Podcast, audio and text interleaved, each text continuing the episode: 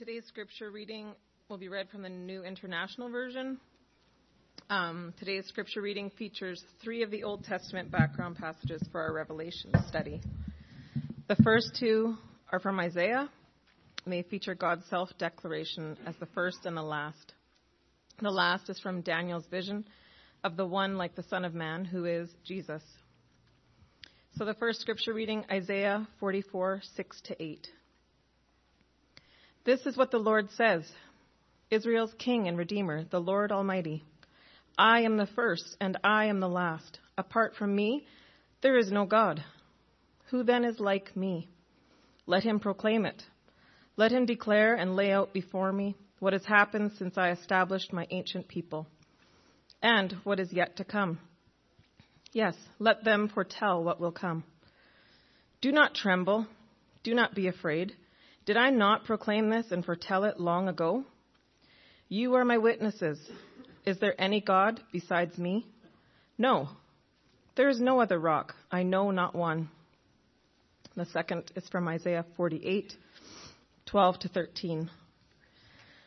Listen to me, Jacob, Israel, whom I have called. I am he. I am the first and I am the last. My own hand laid the foundations of the earth and my right hand spread out the heavens. When I summon them, they all stand up together. And then Daniel 7, 9 to 10, 13 to 14. As I looked, thrones were set in place, and the Ancient of Days took his seat. His clothing was as white as snow. The hair of his head was white like wool. His throne was flaming with fire, and its wheels were all ablaze. A river of fire was flowing, coming out from before him. Thousands upon thousands attended him. Ten thousand times ten thousand stood before him. The court was seated and the books were opened. In my vision at night I looked, and there before me was one like a son of man coming with the clouds of heaven. He approached the Ancient of Days and was led into his presence. He was given authority, glory, and sovereign power. All nations and peoples of every language worshipped him. His dominion is an everlasting dominion that will not pass away, and his kingdom is one that will never be destroyed. This is the word of the Lord.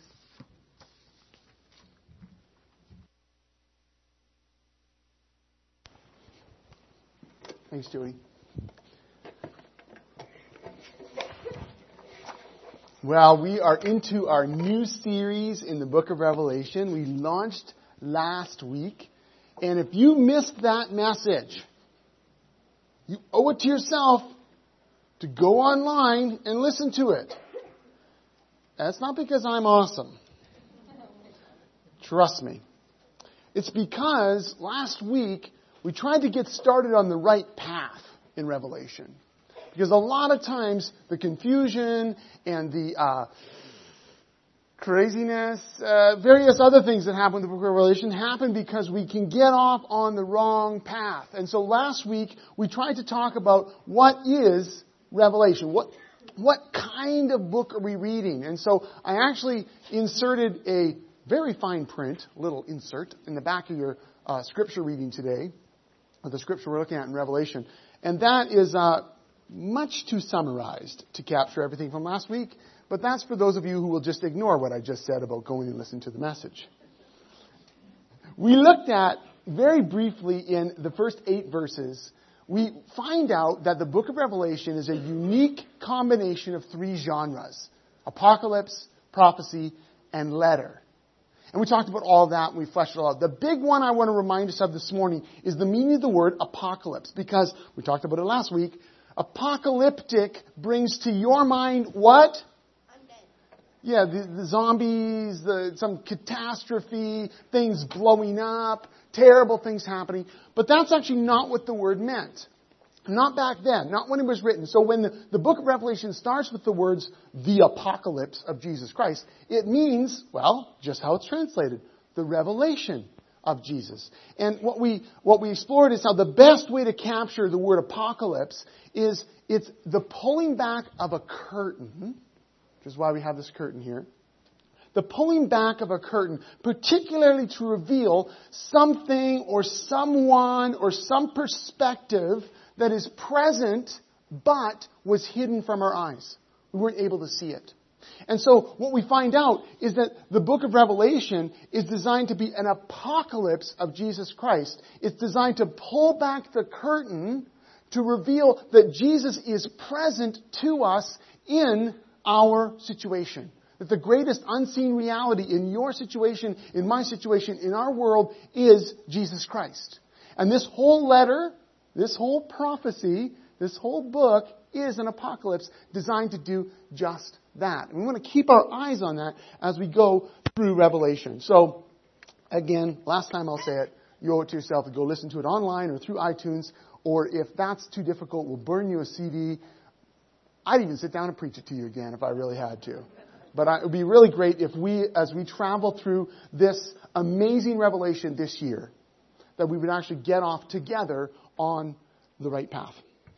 Well, today we're going to still get into some more introductions. We're doing verses 9 through 20 in chapter 1 of Revelation, and it's printed on uh, the little insert that I already mentioned in slightly larger font uh, for, for, you. And, and so that's where we begin today. We're going to get some more introductions. We're actually going to meet John, find out a little bit more about him. Most importantly, though, we're going to meet Jesus today. We're going to see the curtain pulled back on Jesus, and we're also going to be introduced again to these seven churches that the book, the whole book of Revelation, is being written to. So here's my opening question for you. What are your greatest fears? Now, that's too personal a question for some of you. So here's what you can do. Tell me what your friend's greatest fears are. And we'll never know you're talking about yourself. What are your greatest fears? What, what are some of the fears that you carry? And this is a really intimate question. So just you think about that. You don't need to say this out loud. What are your fears? No, I Googled it. I Googled what are people, what are people afraid of? There's a lot of things people are afraid of. Some of them I'm afraid of. So there you go. But I came up with this list I found online of the 10 most fearable things. Shall we go through this list? Let's see if you can identify with any of these fears. Number one on the list was the fear of flying. I've had friends who've actually gone through classes to overcome a fear of flying. It's a very real fear, and maybe some of you have struggled with it. How about this one? The fear of public speaking. I know some of you. You get sweaty when I just ask you to read scripture. Fear of public speaking. How about this one? Fear of heights. Okay, I confess. I, I confess this one is one of mine. We went to the Calgary Tower with the boys. Have you ever been there? Bit of a glass floor going on, you know? I hugged the girder. and I did not want to let go. And of course, the kids, the boys who were quite a bit younger then, they're like jumping all over and they're laughing and they think it's awesome that mom and dad are like ready to hurl. Because all I could see looking out the window, this is how my imagination works. All I could imagine was the whole Calgary Tower. I could see it. I, I could imagine myself traveling down as we went toward, you know, whatever that is, Center Street. Or, oh man, fear of heights. Yeah, I, I feel it. How about this one? Fear of the dark. A lot of people still struggle with that, even in their later years. Fear of intimacy.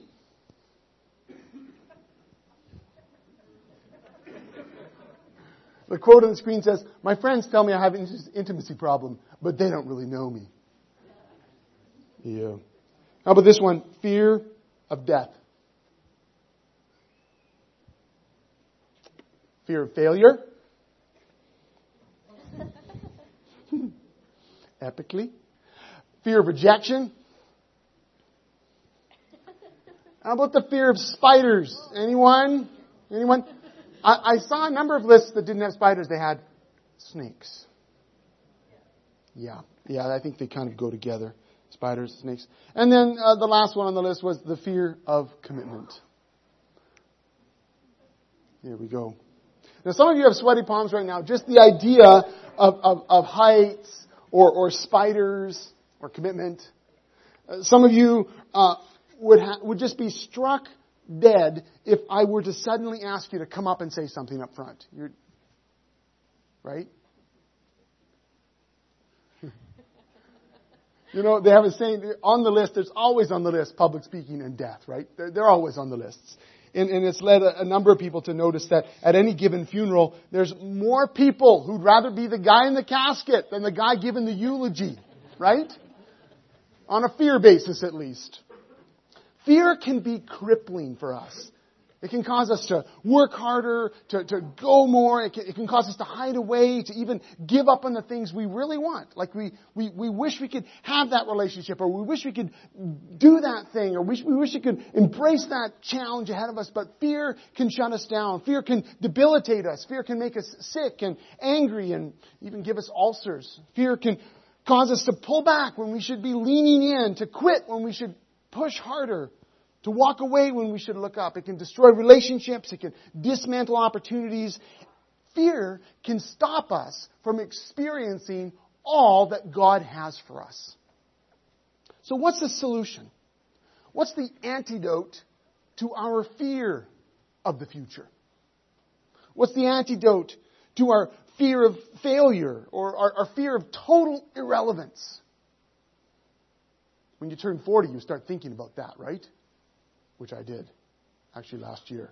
41. It's just getting worse. Fear of total irrelevance. Fear of judgment. Fear of loneliness. What's the solution? What's the antidote to our fear? Well, the question to that answer, the antidote itself is found in today's Revelation passage. Now, that might be surprising to some of you because depending on what you heard growing up, depending on, on, on how you've understood things, Revelation, the book of Revelation, the one we're going through this year, may have actually been a source of fear for you, not comfort. This might have been part of your problems. You know what? I speak as one who has experience. Because I'm telling you that the book of Revelation, here we are preaching through it this year, the book of Revelation was a source of tremendous anxiety for me in my teenage years. I started biting my nails because of the book of Revelation. Yeah. You can laugh, it's okay. But it was serious business.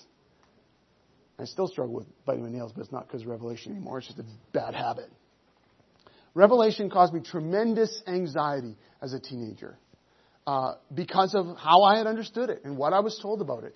And so, isn't it ironic or strange this morning that I would suggest to you that the antidote to fear is actually found in this incredible revelation. Well, today, that's what we're going to receive. From Revelation, we're going to receive the antidote to our fears, the fears that cripple us, the fears that compromise us, the fears that shut us down. Are you ready for that? Ready for the antidote? Let's go through Revelation chapter 1, 9 through 20. It's on your inserts. There's bulletin, or there's uh, Bibles in the front of your benches, and uh, maybe maybe you brought one. You can borrow off a neighbor. Here it goes. I, John, your brother and companion in the suffering and kingdom and patient endurance that are ours in Jesus, was on the island of Patmos because of the word of God and the testimony of Jesus. Now, John had a reason to be afraid.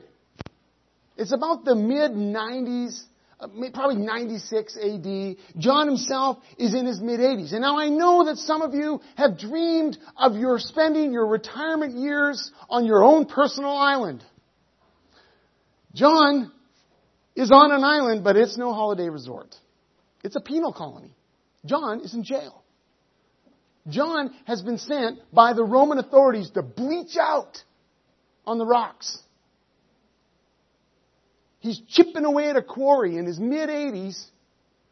Why? Because of the Word of God and the testimony of Jesus. He's alone, he's ignored, he's been shoved aside by the greatest empire in history. Because of the Word of God and the testimony of Jesus means, what it means when you dig into it is that John has refused to worship the Emperor Domitian, who demanded worship. There were temples in his honor. And you had to worship the emperor. The emperor cult was very strong in this area of the world. And people were told, you must worship the emperor. And John refused that. He refused to declare publicly that the emperor Domitian was Lord and God, which is what you had to say, that he was Lord and God. And he led and he taught the Christians in his care and in his churches to do the same. You know, honor the emperor? Absolutely. Pray for the emperor? We do it every day. Pay taxes to Caesar? Yes, we'll do that too. But worship him? Not on your life. And not on mine either. John's refusal to worship the emperor was an act of fearless faith, but it was also an act of treason. But rather than make a martyr out of a well-known Christian leader, which John was at this point, they condemned John to obscurity on the island of Patmos. But little did the Romans know when they did this, that it would be on Patmos that Jesus, the true Lord and God of the world, would reveal himself as the king, as the conqueror of Rome herself, declaring his victory and Rome's eventual destruction. That's what happened on Patmos. Well, verse 10, on the Lord's day, John said, I was in the Spirit. And this is so important because, you know, it wasn't, and in the Greek it, it shows even more clearly because they can look very similar. It wasn't just that John, he wasn't just on Patmos. He was also in the Spirit. It makes all the difference.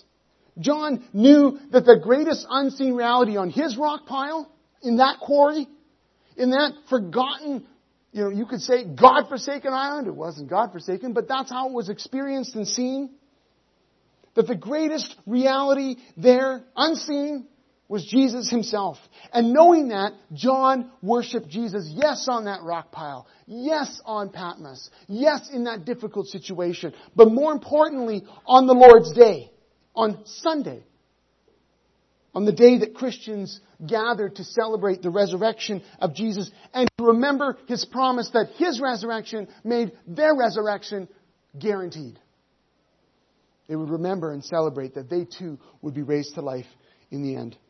So it was on the Lord's day. I was in the Spirit, John said, and I heard behind me a loud voice like a trumpet, which said, Write on a scroll what you see and send it to the seven churches to Ephesus, Smyrna, Pergamum, Thyatira, Sardis, Sardis, Philadelphia, and Laodicea.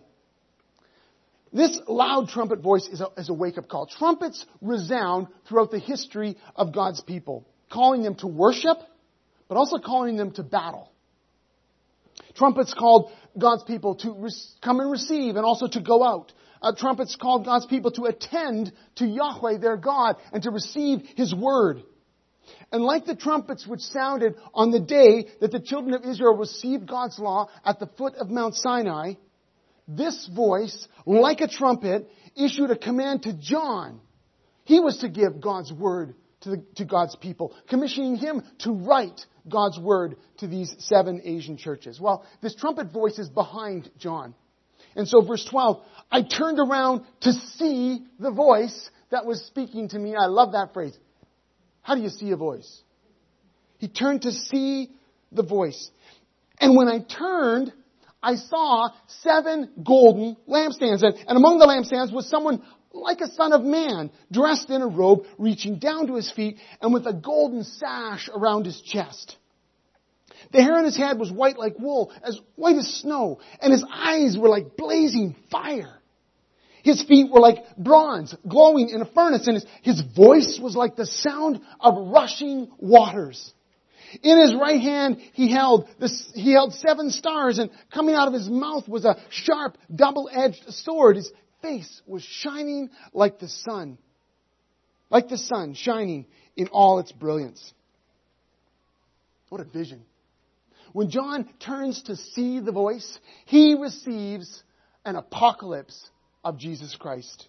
On this rock pile, the curtain is pulled back and this opening vision of Jesus sets the stage for the whole rest of the revelation that's coming. Everything else that comes flows out of this opening vision of Jesus Christ. But you'll notice that this vision, it's very interesting. When John turns to see the voice, it doesn't immediately start with Jesus. Instead, it begins with his location. When John turns to see the voice, he first sees seven golden lampstands. These are not seven uh, separate lampstands kind of artfully placed around the room. They're the seven branched menorah of the ancient temple. And at the end of this passage, we're told that these seven golden lampstands represent the seven churches that John is going to write to. But for now, he sees seven golden lampstands. And it's right in the middle of these lampstands, he then sees the voice. Jesus himself. Jesus is described as someone like a son of man. And it's connecting us directly to that vision that Jody read for us out of Daniel 7.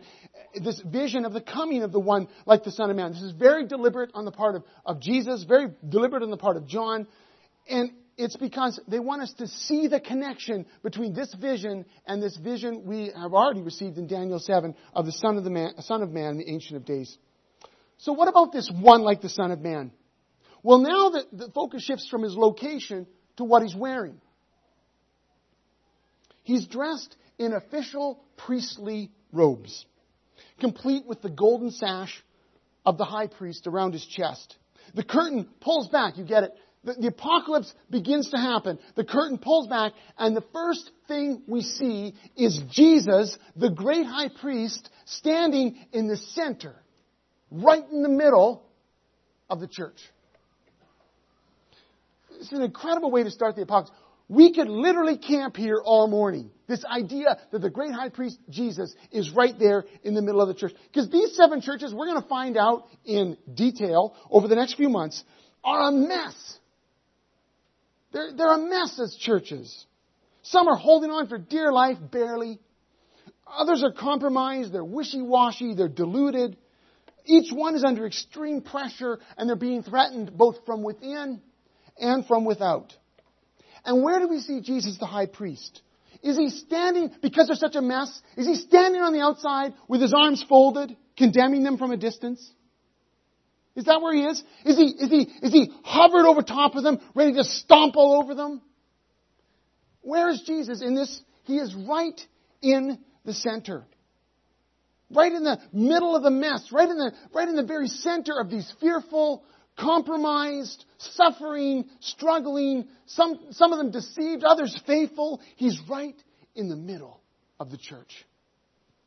As the great high priest, he stands as their mediator, representing God to us, but also representing us to God and offering on our behalf the right prayer, the right sacrifice, the right obedience, but also turning around and delivering to us God's word, setting us straight, offering correction, rebuke, getting us back on the right track.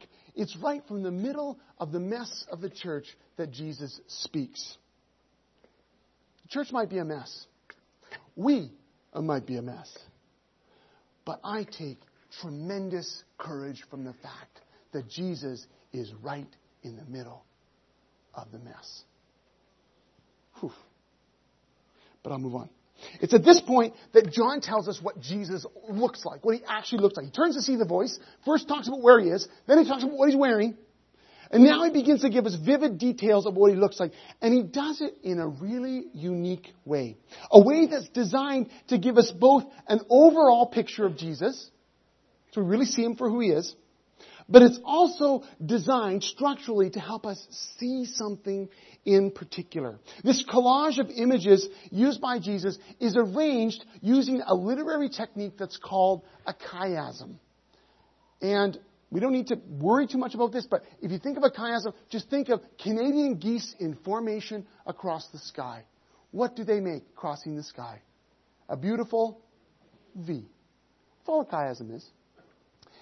We aren't trained to see chiasms in our day because when we give a list of things, kind of like that list of fears I gave at the start, when we give a list of things, we emphasize what in a series? If we want to, if we want to emphasize something in a series, we either emphasize the first thing or the last thing, right? That's how we emphasize things in series. And so we're, we're kind of made to see things like that. But in the ancient world, the writers would use a technique called a chiasm, and what they would do is they would, they would arrange things so that it came down to a pivot point, down to a center point, and then turn back the other direction. And oftentimes very obvious because they'll link the first one and the last one. They'll link the second one and the second last one, and how many there are in a series. And they want us to see the climax is at the center of the chiasm. It's, it's at the very center, and if you look to the center, in light of the whole, but if you look to the center, you'll be able to see the point that they're trying to make. Well, this should become clearer as we get into this, this vision of Jesus and how it's arranged. And as we do, as each one of these items are mentioned about who Jesus is, and as we center in on the middle, this curtain, the curtain of revelation, is pulled further and further back. And even as this image of Jesus is revealed, he begins to chase out our fear. He begins to deal with the fears that cripple us and compromise us. So let's get into this vision. First of all, we're drawn to see the hair of Jesus. And, you know, when you picture Jesus, he does not have white hair, does he? No, he does not. It's usually kind of slightly golden, darker locks, right? Flowing. This is how you image Jesus. I, I know it. So what's the deal with this? Hair white like wool? Hair white as snow? Well, remember, we talked about this last week. It's one of the things that makes reading Revelation challenging, is that John and Jesus, the writer, however you want to put this, under the inspiration of the Holy Spirit, will always go back to the Old Testament and draw imagery, draw symbolism, draw numbers, draw stories from the Old Testament. He'll draw it into this story, and so we always got to look back. Well, this hair like wool, white like wool, comes directly out of Daniel 7, which Jody read for us. In that vision, and this is so important, it's the Ancient of Days, God the Father Himself, who's described as having hair white like wool. What in the world is. All? Now, that's an image that is often popularized in pop culture, right? An image of God the Father with the long flowing uh, white hair, the big beard, too, right? I'm not saying that's an accurate picture of God either, but at least the white hair makes more sense when we're talking about God the Father, right? Well, what's this revealing? Right at the very start, the curtain is pulled back and we see that Jesus, oh, he looks just like his Father. He looks just like God. Right at the very start of this vision, we see Jesus with white hair pointing to his divinity, that we are dealing with God here. Right at the very start, depicting his absolute holiness and purity. As the curtain is pulled back, Jesus is revealed as the holy God. Next, we come to his eyes. We're going to go down the chiasm, and I've arranged it on the screen so we can follow along. We're told his eyes are like a blazing fire. And John, again, he's going to do this. He reaches back again for another vision passage, this time in Daniel chapter 10, where the blazing eyes represent the all-seeing, penetrating eyes of God's wisdom. That God never misses anything. That He knows you. He knows what's going on in the world. He knows what's happening in the human heart. He knows what's happening in the deepest, darkest recesses of the world. He knows. Blazing eyes show that Jesus knows, that he understands, that he doesn't miss a thing. And let me tell you, for a group of churches, a tiny little cluster of Christians in some of these cities scattered across Asia, for you and I here today, who often can feel ground down and tiny, under the crushing pressure of whatever you're going through, for them, under the crushing pressure of the superpower of the world, to know that Jesus has eyes blazing like a fire, that He knows exactly what you're going through, that He knows precisely the kind of pressure you're under, is of huge encouragement. Because that's often when we feel the most alone. Jesus doesn't miss a thing. He's revealed here as immensely wise.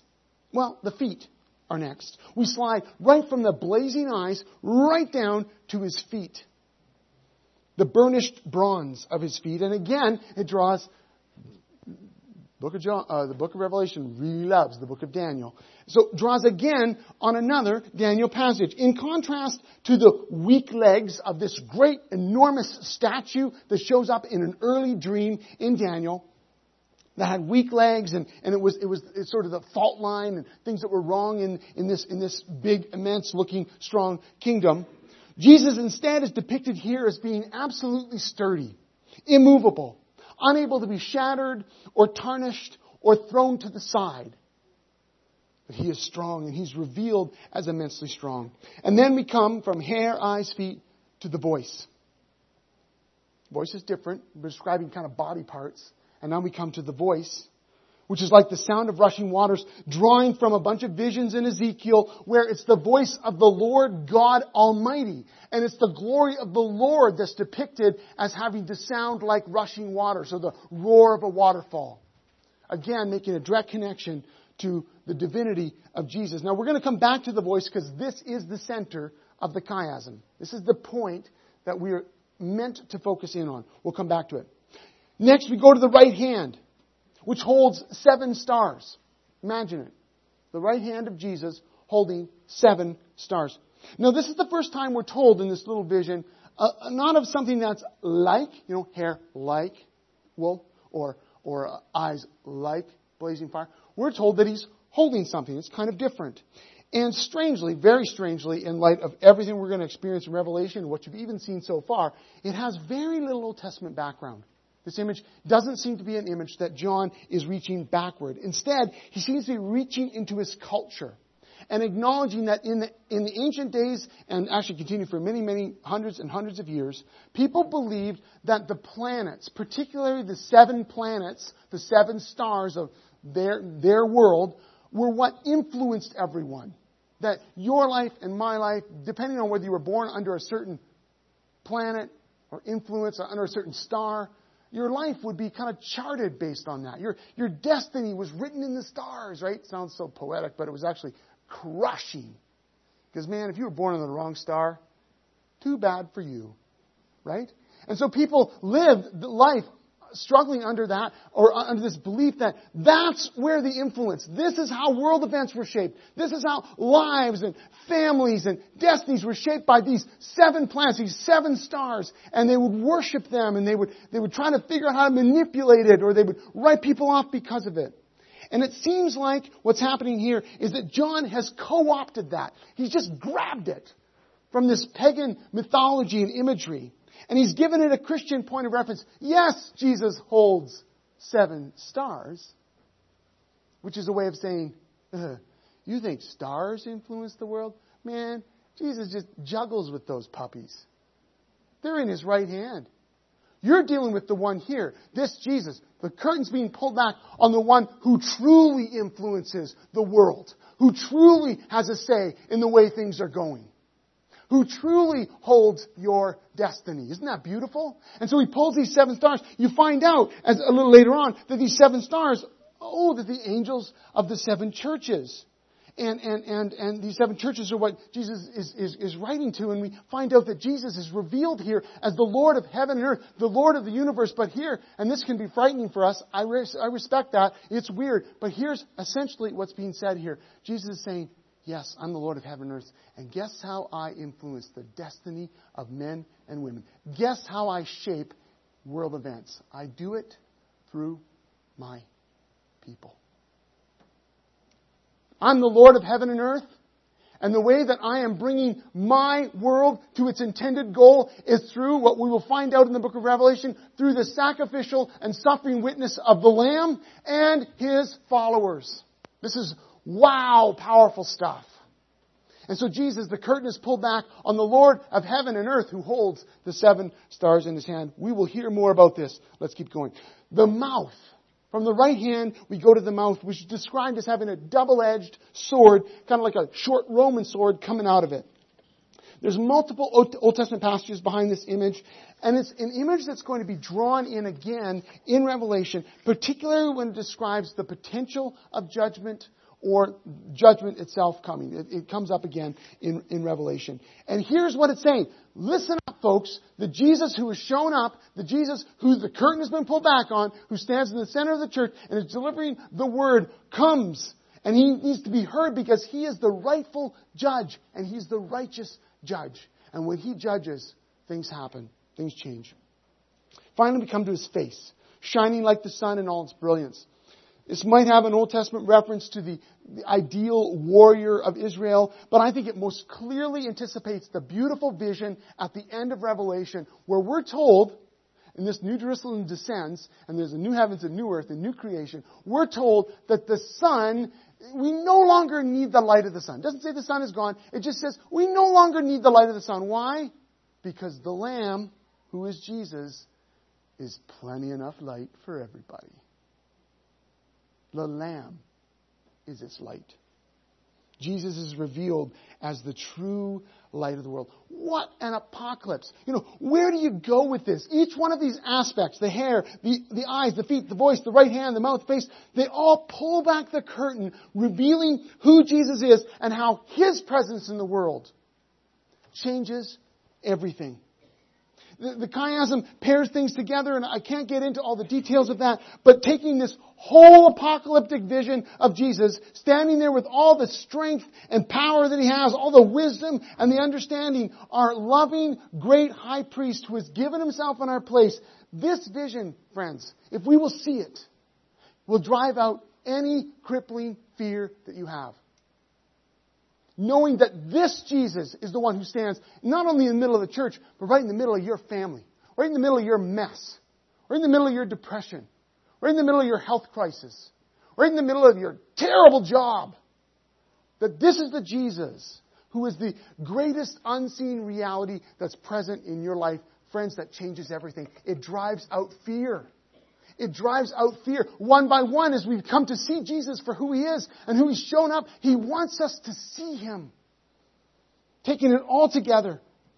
But this vision is arranged, as I've already said, in a way that's meant to draw our attention, in particular, right to the center. You know, John, how it's written is, he turns to see the voice. And I believe that this is written in such a way that we are meant to turn and see the voice. We are meant to somehow hear, in particular, from this person, this one like the Son of Man, this great high priest, as he declares himself to us so that we can see him for who he truly is. John wants us, and Jesus wants us to see the voice of the Son of Man. Well, what does this voice say? How do we see it? That's where we go next. When I saw him, all the things we just described, John says in, in verse 17, I fell at his feet as though dead. No kidding. I would be a slobbering fool on the ground, and you would too. But this act of falling down, falling down dead, falling down to worship, that's the standard response you see whenever God shows up. If you look back to the Old Testament, if you look at even when, when angels showed up to deliver a message from God, people fall down. And people are very afraid, usually. This is what happens. But then John, down at the feet of Jesus, get this, just think of this. John is down like a dead man. What does he feel? He feels something on his shoulder. Something strong. Something warm. Something that grips him the right hand of Jesus. The hand that holds the seven stars. He, Jesus, placed his right hand on me and said, Do not be afraid.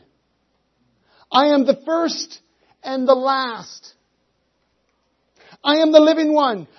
I was dead and now look! I am alive forever and ever and I hold the keys to death and Hades. Write therefore what you have seen, what is now, and what will take place later. The mystery of the seven stars you saw in my right hand and the seven golden lampstands is this. The seven stars are the angels of the seven churches, and the seven lampstands are the seven churches. It's about as clear of an interpretation of symbolism as you will ever get from anyone in the Bible, let alone Revelation. So you want to hang your hat on that one. When the voice speaks, he uses the very same descriptors that were used, Jody read them out of Isaiah, to describe the Lord God Almighty. Because it's true of Jesus, because He's God. He says, I am the first and the last, the living one. And then he speaks of his death and resurrection. I was dead and now look, I'm alive forever and ever. It's this voice that we need to turn and see. It's this voice that we need to obey. And we, we hear this voice, we find that we meet someone who's holding the very keys. What an incredible image. The very keys of death and Hades. Hell personified. He's got the keys. Isn't that incredible? You see what's going on here? Any fear of suffering that you have, any fear of death that we carry, any fear of life or of the future, how can it stand before this Jesus? It doesn't have a leg to stand on. Does fear have any place when we receive this vision of Jesus who holds the very keys to death and Hades? I mean, seriously, what could happen to you? Jesus has of death. He can unlock the door, people. He's come through. There was an old black preacher. I can't mimic him because I'm not black. I'm not old. But he talked about how the demon hordes, when they had to report back to Satan that Jesus had gotten out of his cell, right? Because they've been partying, because Jesus was in the grave, right? And the demon comes back to report to Satan, and Satan is very upset. But then he has to admit the real truth. Not only did he escape, he took the keys with him. Isn't that great? And there's this picture. He's got the keys, right? He's got the keys. The whole thing's over. Our control is gone. The fear we've been conquering people with, the fear we've been ruling the world with, we don't have it anymore because he got away and he took the keys. Wow! There's no fear left, people. He's got the keys. This is crazy. You guys are looking at me like I've lost it, but this is important stuff. And we, when we come to this, we come to the only true and effective antidote to fear. The solution to the fear, the, the, fear that so often cripples you and compromises you, that drives your life, that influences your behavior, that destroys your relationship, the fear that is sabotaging your life. We come here to the antidote that Jesus himself reaches over with the right hand of destiny. The right hand that holds the universe. That this right hand reaches over, places it on our shoulder, and says, Do not be afraid. Look. Don't be afraid. Look. Look at who I am. Don't be afraid. See me as I've been revealed. Don't be afraid. Look at what I've done. Look at what I'm holding. Don't be afraid. Look. This is the antidote to any fear. These are the two great commands of the book of Revelation. They're going to come up again and again and again. Two commands. Don't be afraid and look. Now the look is going to be hidden sometimes in translation. I'll try to point it out when we see it. But over 25 times in the book of Revelation, we are told to look. Don't be afraid. Look. And here's the thing. How do we keep the command to not be afraid? That's the big question, right? Because the fear is what cripples us. The fear that you walk around with every day. Fear of the future. Fear that your family's going to break down. Fear of another health crisis. Fear of your kids going off the tracks. Whatever fear you carry. It can be so crippling, we don't even know what to do. How do we obey the command to not be afraid? We obey the command to not be afraid by obeying the second command to look. If we will keep the second command to look, the first command of not being afraid will take care of itself. We obey the second by doing the first. When we're afraid, when you and I are afraid, it's because we've forgotten to look. Or perhaps, more accurately, we could say, it's because we've stopped looking at Jesus. What we did instead is we started looking around us. We started looking at our circumstance. We started looking at our failures. We, we started seeing the stress and the pressure. We started, we started obsessing about the economy or where the culture's going. And fear begins to set in. Fear begins to take over. Fear starts to cripple us and compromise us. And we start making decisions we know we shouldn't make. We start doing things we know we shouldn't do. We start heading off in directions and, and slotting priorities in our life that are more out of fear and insecurity than Jesus and what He wants because we've forgotten to look at Jesus. We've started to look at other things. And it's at this very moment when fear threatens to overwhelm us, when it threatens to overcome us, we are to look. Behold. To let Jesus pull the curtain back and really see the voice. Really look. And by looking at Him, we are no longer afraid. So let me ask you, what are you afraid of truly? What are you afraid of? What have you been looking at? What's been filling your vision? What's been influencing your actions? What's been determining your direction in life? For the seven churches in Asia who are going to be receiving this incredible revelation, they have plenty to be afraid of, folks. The superpower of the world, this beastly Roman Empire, has set itself against Jesus and against his followers. And these Christians were being crushed under the pressure of her awful power.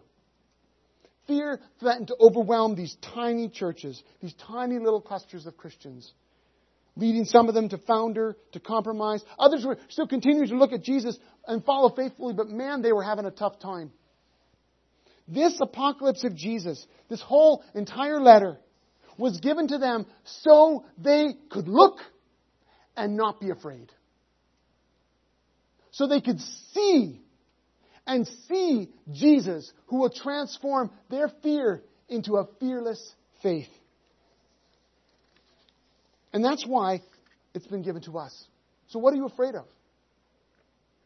What fears grip you? Are you afraid that by trusting in Jesus, you'll lose status in life, in your job, in your family? Are, you afraid of what's coming in the future? Does the future scare you? Does the upcoming election give you cause for fear? Are you afraid of being lonely? Or judged? Or ignored? Are you afraid that by identifying with Jesus publicly, it's going to cause you some trouble at school? Are you afraid of that? Or maybe some trouble at work? Are you afraid of just being irrelevant? Of not mattering at all? Are you afraid of growing old? What are you afraid of? Are you afraid of financial sacrifice? Are you afraid that if you really said yes to Jesus, you aren't sure life would be comfortable anymore? What are you afraid of? Fear can cripple us, and what we need is an apocalypse of Jesus, letting Him pull back the curtain to show us who He is. That He is the holy God, that He is immensely wise, that He's immensely strong, that He's absolutely pure, and that He's the loving high priest who is standing right in the middle of our church, right in the middle of your life, right in the middle of your mess, standing strong, and he's pulling back the curtain. He's saying, Take a look at me. Only an apocalyptic vision of Jesus can change our fearful faithlessness into faithful fearlessness. It's the only thing that will do it. We need an apocalypse of Jesus Christ. Don't be afraid. Look. Don't be afraid. Look. At communion, which is where we're going this morning, we hear the same invitation to come with our fear, to come with our struggles, to come with whatever mess is in our life, and to hear Jesus saying to us, Don't be afraid. Look. Don't be afraid. Look.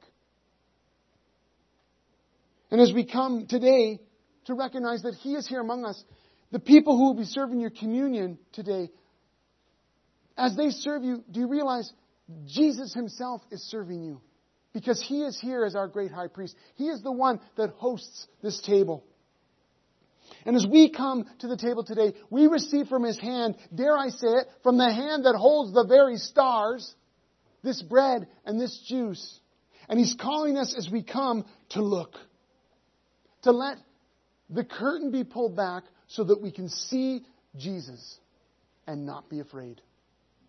So, what are you afraid of? Jesus stands here today. Don't be afraid. Look. Jesus is here today, and He wants to say something to you. He wants you to see something today. Don't be afraid. Look. Jesus offers His life to us. Don't be afraid. Look. Don't be afraid.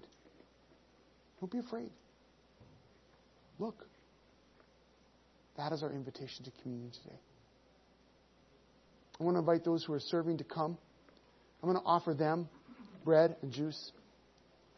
And they in turn will offer it to us. And all of us will receive from each other and from the hand of Jesus his body and his blood.